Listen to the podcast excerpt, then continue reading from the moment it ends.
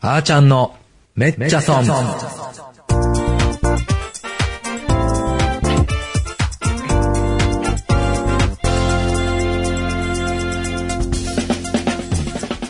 皆さんこんにちは、パーソナリティのあーちゃんです。今週も始まりましためっちゃ損。この番組は成功の陰に失敗あり、めっちゃ損したことのある様々な分野のゲストをお招きして、その失敗談の中から得た教訓をシェアしようという番組です。今日も未来は小さな一歩から、あなたのこれからを応援する放送局、これから放送局よりお送りいたします。えー、ということでね、えー今週も始まりましためっちゃ損。あのー、今週はですね、初めて、めっちゃ損始まって以来初めてですね、えー、僕の、えー、中学高校の時のですね、同級生の方にゲストに来ていただいてます。早速紹介させていただきます。えー、法政大学情報科学部教授の小西克美さんです。よろしくお願いします。よろしくお願いします。ね。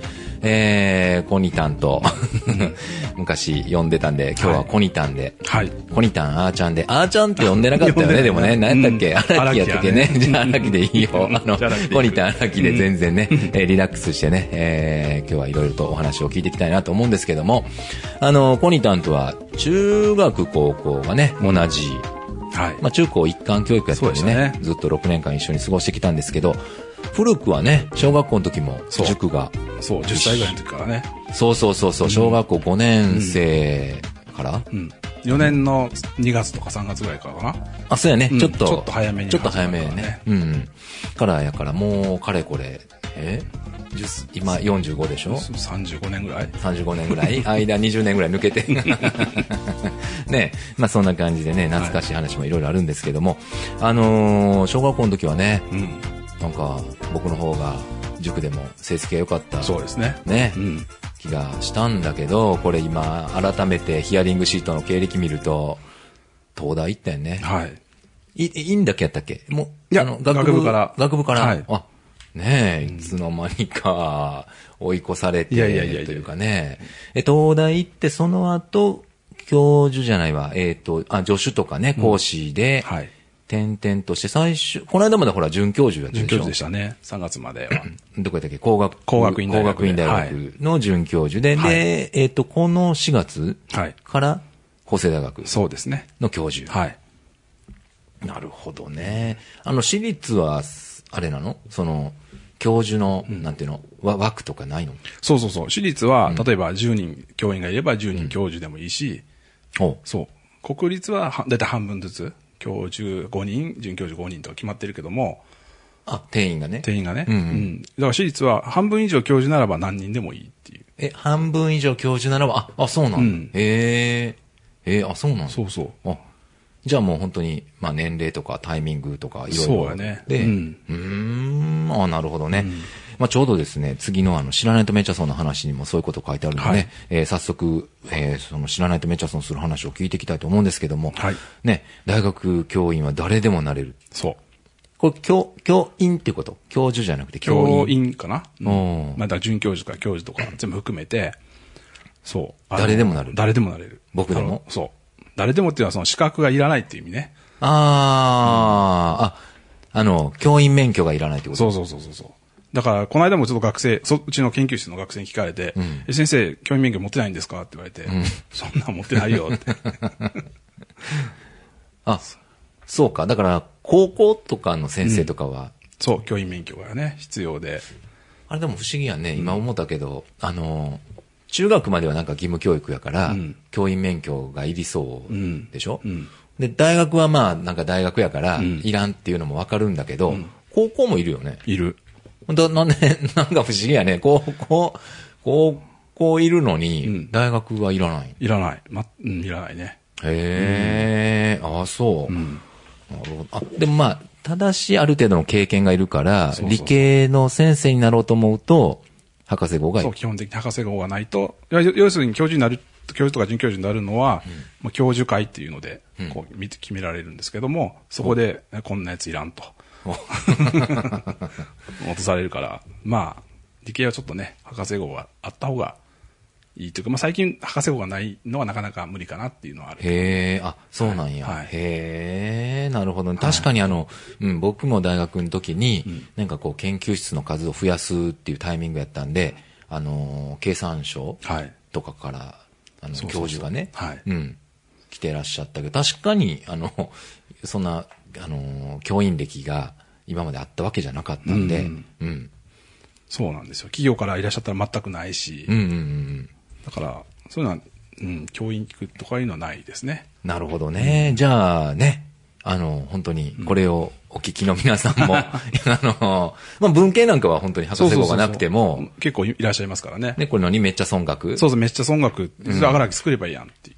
あ、もう言ってしまう、うんもうこういう学問やって。そうそうそうそう。いや、これ、この、その、しまあ、あの、もともと失敗学っていうのがあって、あ、失敗学。そう、これん東東大の畑村先生っていうのが、ほうこの人は工学の先生なのこうあの理系の加工とかそういう、バリバリの工学の先生ほでうほうほう、で、途中からなんか失敗学っていうのを言い始めて、ほなんかそういう学問作ってう。、ほう。なんかデータベースとかも作って、お金、国のお金で。へえ。そういうことをされてたんですよ。へえ。だから、もう、後継者いるかどうかちょっとわかんないんですけど、うん。やればいいんちゃなるほど。もしかした ら、あのこの失敗学のんところにね、めっちゃ損額みたいな感じで、入れるかもかうな。入れるかもかな。なるほどね。あ、でも、まあまあ、ちょっと極端やけど、そういう感じで自分がやりたい学問に対して、そうそうまあ、それなりにちゃんと研究してそう、実績もあれば、うん教授にもなれ認る。められれば、他の教授に認められれば、ちゃんとなれますよ。へえ、あ、そうなんね。なるほどね。あともう一個行きましょうか。あの、そんな大学教員ですが、はい授業がない時でも仕事をしている。そう。これがね、よく勘違いされるんですけども、うんえー例えば私、あの9月からは週に3回う。うん。しか授業ないんですよ。で、ぜ3コマってこ3とコマか、3コうマ。んうんうんで、前期ね、4月から8月、7月か、の間は1回だけだったんですよ。週に、うん。 ほら、今もうめっちゃええ、みたいな顔したけど、そうではないと。いろんな仕事があって、あの、学内の仕事だとか、学会の仕事だとか、んあと、論文を書いたりとか、人の本を読んで、こあーう、審査したりとか、ああ。そういう仕事が結構あって、だからその、週に、いや、今日授業ないから暇やろって言われると、いやそうじゃないよっていう。ああ、意外にいろいろあるね。なんあるかあ、るそのさっきね、えっ、と、誰でもなれるよってなったから、なんかね、うんなろうかな、みたいな。 思ったけど、なるほど。意外にあの、世間のこのイメージに比べると、作業というそうか、ですね。実務をそうしてるよと。。実務が多い。実務、うん。でもなんかさ、あの、イメージで言うと、ほら、研究職って、なんかどこまでが仕事でどこまで、そうそうなんかこう遅い人はとことんこう夜夜中までやってそうなうんイメージもあるけど、結構遅いの夜とか。俺、うん、そうやな、夜やるかな、結構。昼間は。残ってそいや、家で。あ、家で、うん。どこでやってもいいから、研究は。あ、そうか、その、なんだっけ、えっ、と、情報科学部やから、そうそうそうそうそう何かそういう実験装置がいるわけでもなく、いらないからねうんへえ、あ、じゃあもう、家帰ってきても、そうパソコン叩いてパ。ソコン叩いて。なるほどね。え、もうぶっちゃけ聞くけど、おすすめな食おすすめな職やな。あ、おすすめ、うんあ、本当だからその自分の、その時間の授業以外は全部自分でこう、駒が組めるから。あー今日何やって、明日何やってとか。ちょっと違うかもわからへんけども、起業家みたいなもんそうそうそうそう自分の好きな時間そうそにうそう何かこう好きなことをビジネスに変えてみたいな。そうそう。あの、ななんかんか、他の、よく言われるのが、大学教授は、こ全員個人事業主ですね、みたいなことあをあ言う方もいらっしゃって。まあ確かにそうで。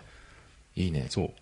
じゃあ何その、安定した給料もらいながらの個人事業主ってもう最高な、 そうあのそうそうそうそう 職業やね。そうそうそうなるほどね。で、企業の方がよく、まあ、大学にいらっしゃるんですけど、あの、研究者としして、研究者として企業、開研究開発者で企業にいらっしゃった方が、はいはいはいはいそのはい、大学でね、うん教授になったり、まあ、よくある話ですけども、うんうんうんそうすると意外と時間がないとおーいう話で、こう、驚かれると。あ、もっとなんかそう自由な時間がいっぱいあると思ってきたのに、あれこれ企業で働いとる時と変わらへん。そうそうそうそうてかむしろもっと忙しいやんみたいな。そうそうそ おーなるほどね。う。うん。えー、なんかね、うーん、ちょっと、その辺ちょっとね、イメージからず、まあずれてるけど、まあでも結果、んおとお得じゃないけど、あの、まあねね、あありな、ありなね、うんなんか自由やっぱり自由に組めるのがね、うん。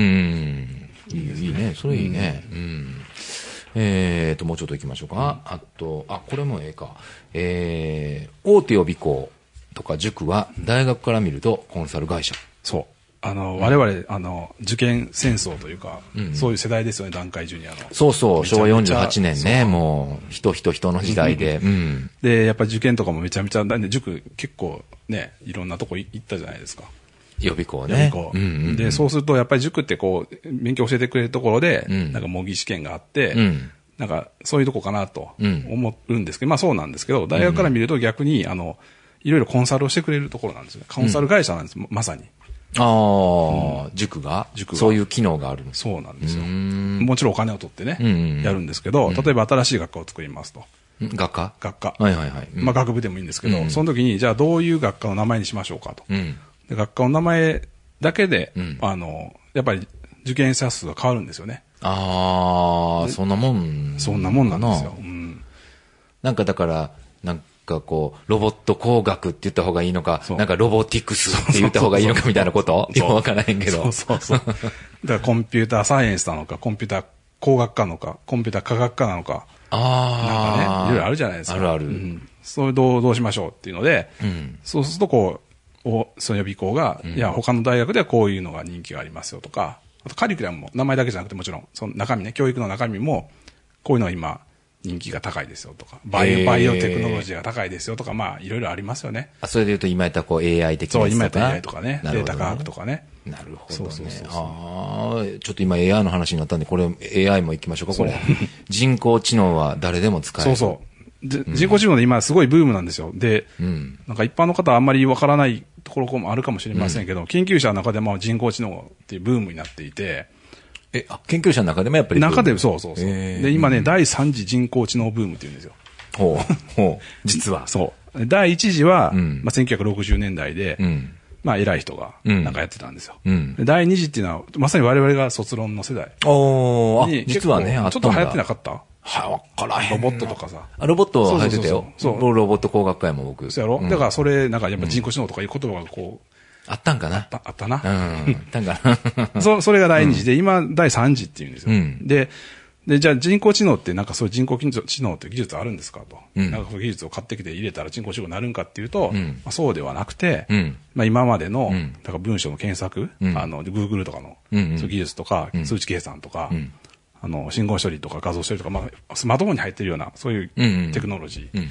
それでな、まあ、成り立ってるわけですよ。うんだから人工知能っていうのは、それらの組み合わせなんで、うんそういう技術っていうか、なんていうかな、それっぽく見あ、せる。なるほどう。んこれが人工知能だみたいなものがないってこと ないないないああ、めそなるほど。めっちゃわかるわ。あの、本当えっ、と、前職の時にね、いろいろこう、そういうスタートアップのね、IT 系のスタートアップの人が、なんか人工知能 AI を搭載したアプリをなんか作ったとか言うて、いや売り込みがあったんだけど、なんかよう聞いてたら、もうただのデータベースとどうちゃうのみたいなね。そう。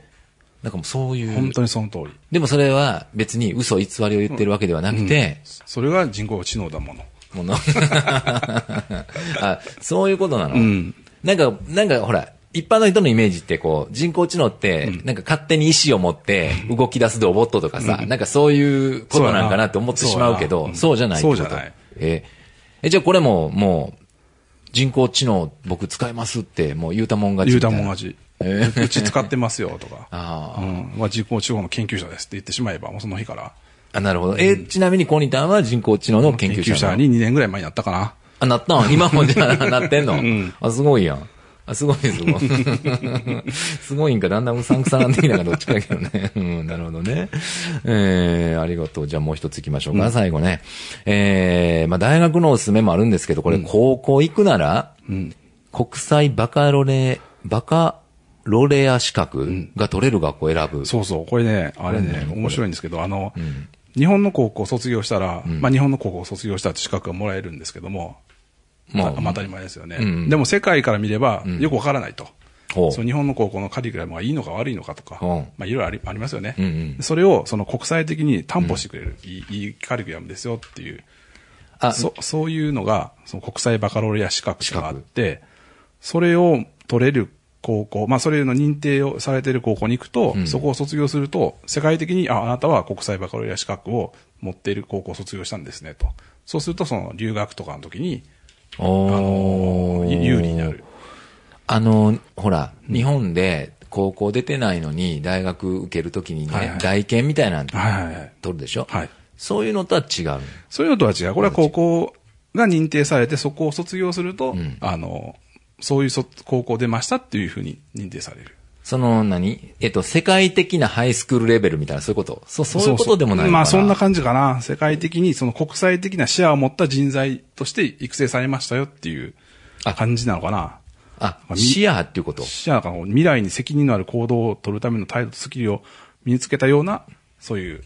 ああ、だから勉強がうんぬんとかじゃなくて、こうなんか世界の、本当やね、なんか世界の複雑さを理解してとか、なんかそういうところ、もちろん数学とかも入ってるんですよ、中に。あーその基本的なのがあった上で、こういうのがあるんですよ。あ、なるほどね。うーん、え、日本には何校ぐらいあるのかな20校ぐらいですね。 20今個ねぐらい。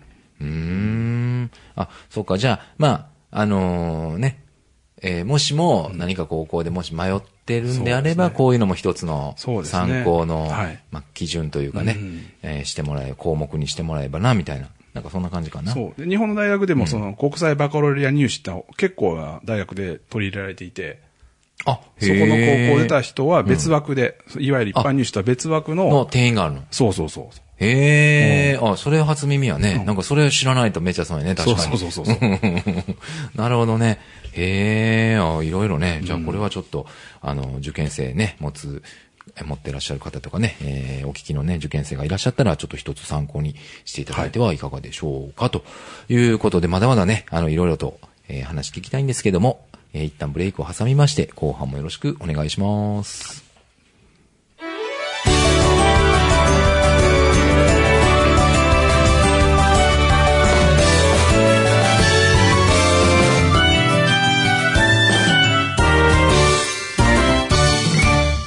はい、えー、それでは後半もお付き合いください。後半はですね、やってしまったメチャソンということで、えー、皆さんからですね、失敗談をお聞きして、まあ、その失敗談から得た教訓を、えーシェアしてもらおうというコーナーなんですけど、ホニタンは、失敗は、あんまりしない。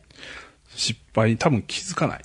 あ、失敗に。あ結構大学の先生一人でこう、やる仕事なところがあるから、あんまり指摘をないと気づかないかな。ー、そうか。さっきのあの、個人事業主の、まあ、集まりみたいな感じなんで、その人が何をやってるかがあんまりわか、お互いがわからないってこそうそうとそうそ。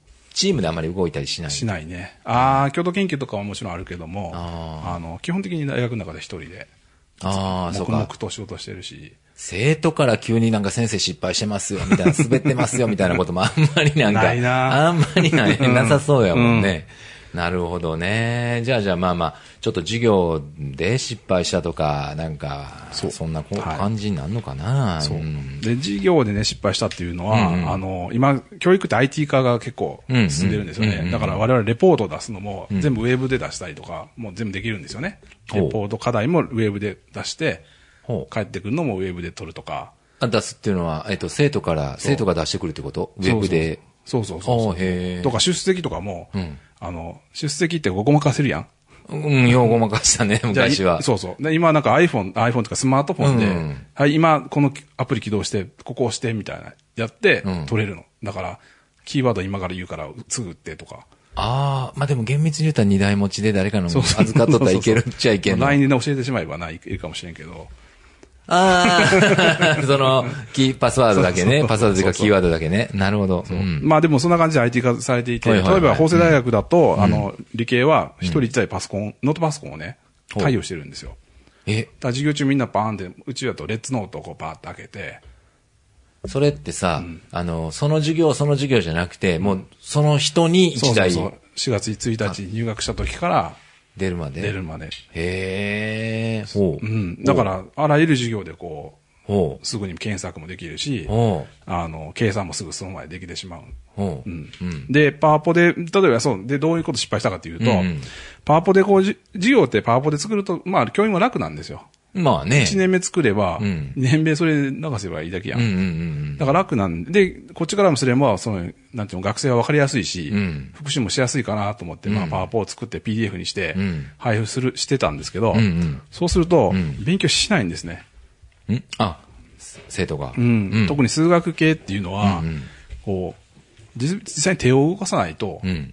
あの、理解できない。おう。例えばその行列の掛け算、行列の積っていうのはこうですよ、こことここをかけますよって教えても、うん。その時はふーんってなるんやけど、うん実際やれたらあれってなる。ああ、なんかわかる気するね。あの、見ながら聞いてると、まあまあそうやな、そうやなってこう進んでいくんだけど、うんいざ自分でやると、あれどうやったっけみたいそな。うそうそうそう。おーなので、それでもう、で、ちょっと、まあ、あんま良くなかったんで、んもうそれでやめて、うんで、黒板に戻して、うんで、黒板でやったら、もう、テストの点が全然違うん。へえ、いいのやっぱり。やっぱり、へえ。全然違うえあのさ、ちょっとイメージ、何人ぐらいその、僕結構大きいクラス今イメージしてしもたんやけど、そんなに多ないの、今、大学で。 50から100じゃない。でも、大体50が多いよ。あ、50。でも50やと、ちょっと中学校このクラスにちょっそうそとうそう増えたぐらいかな。ああ、じゃあじゃあ黒板でも見えるわけや、一応。ああ、そうやね。ああなんかね、あの、ほら、大きい教室になると、な後ろの人がね、なんか見えへんかったりするのかなと思ったんやけど。うーん、なるほどね。ただなんかほら、あのー僕も最近セミナーとか行ったらね、んもうこう、映すのあれや、めんどくさいっていうか、忙しいから、写メ撮った り。お るおる。それほんまにおるわ。これいいのあいやの、いや、俺は注意しないね。あ、もう、ご自由に。あ、ご自由に。うんああ。でも手動かした方がいいよって。で、一応言うん言うや。あ、なるほどね。なんかね、こう、もうパシャパシャっそうて、ね、撮ったら、なんか意味ないな、みたいなそ。う、いや、取るな。うん。ねえ、 な、初めの時びっくりしたけどね。あ、もう最近は当たり前やけど、ん結構その、そういうことし始めた学生が5年、4、5年前ぐらいからな。あーやった時は、ええなるほどと思って、こいつ頭ええやんと思って。ああ、これ、俺今ちょっと、あれよ、んええ方法思いついたわ。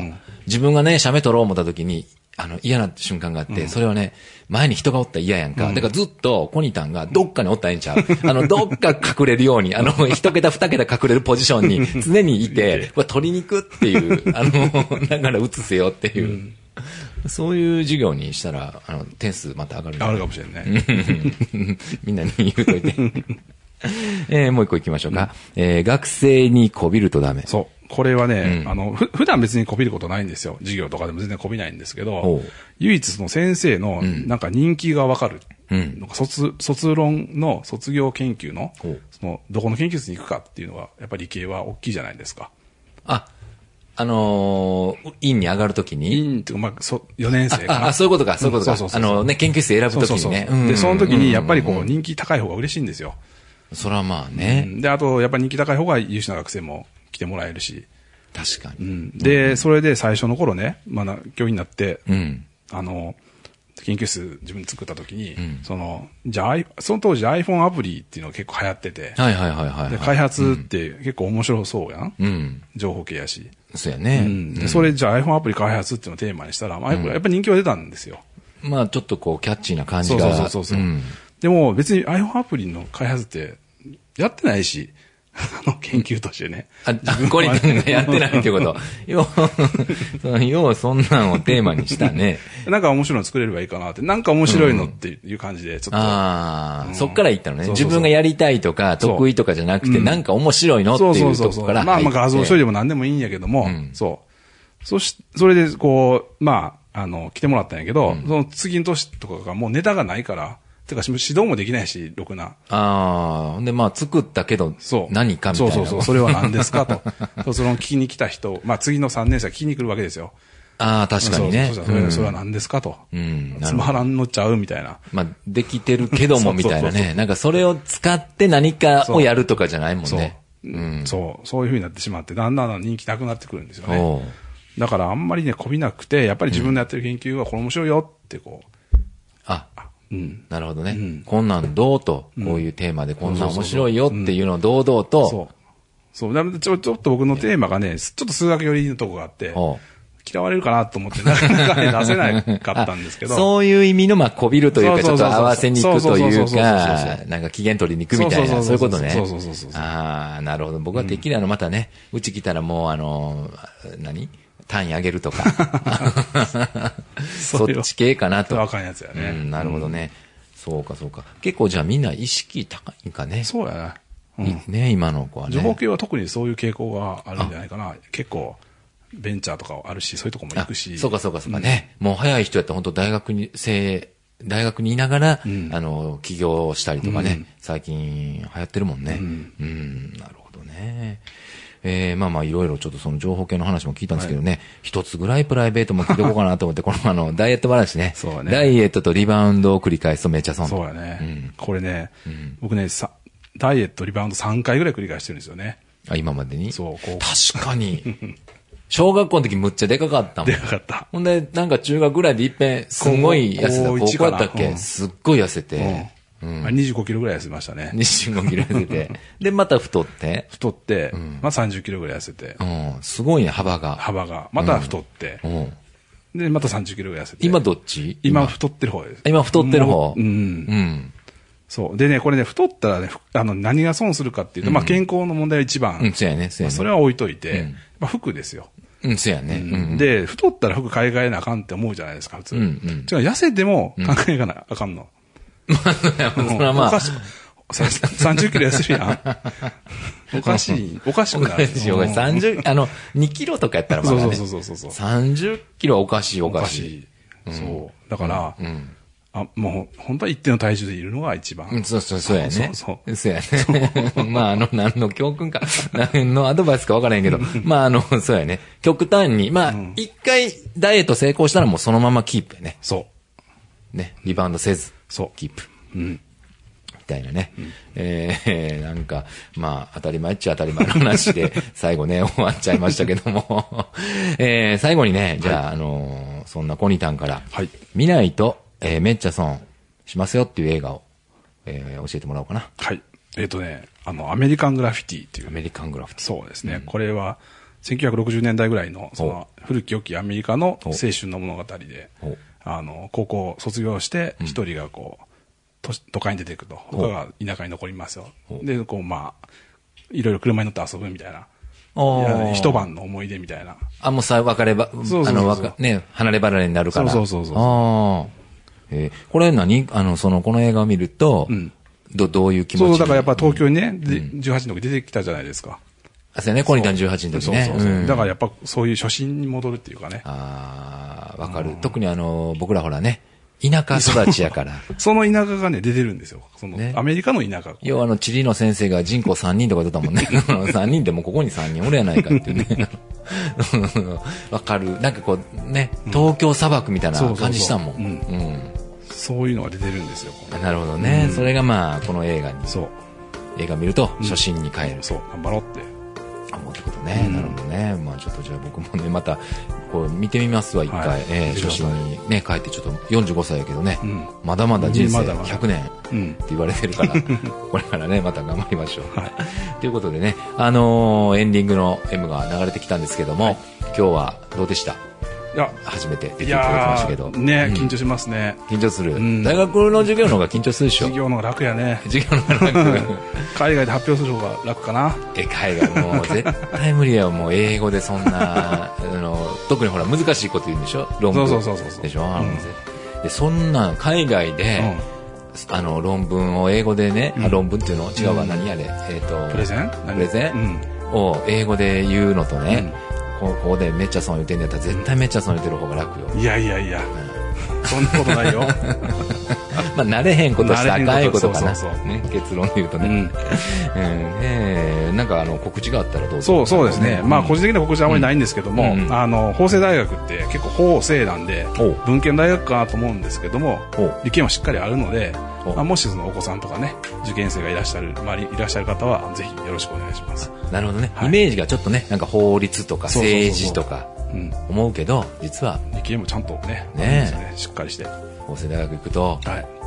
IT 系のそう小西先生がそね、う頑張ってるんで 人工知能教えてくれるんで人工知能ね人人工知能話ね、うんうん、なるほど、じゃあじゃあね、はいえーぜひぜひまあこの放送をねお聞きになって法政大学に入るもしくはねあの大学教授になれるみたいな、ね、話もありましたんでね、はいまたご興味のある方は、えー、Facebook でメッセージいただけたらなと思います、えーありがとうございました今日のゲストは法政大学情報科学部教授の小西克美さんでしたありがとうございましたどうもありがとうございましたはい、えーいかがでしたでしょうか今週のめっちゃ損、えー来週も素敵なゲストをお招きしてお届けしますので、お楽しみに。さようなら。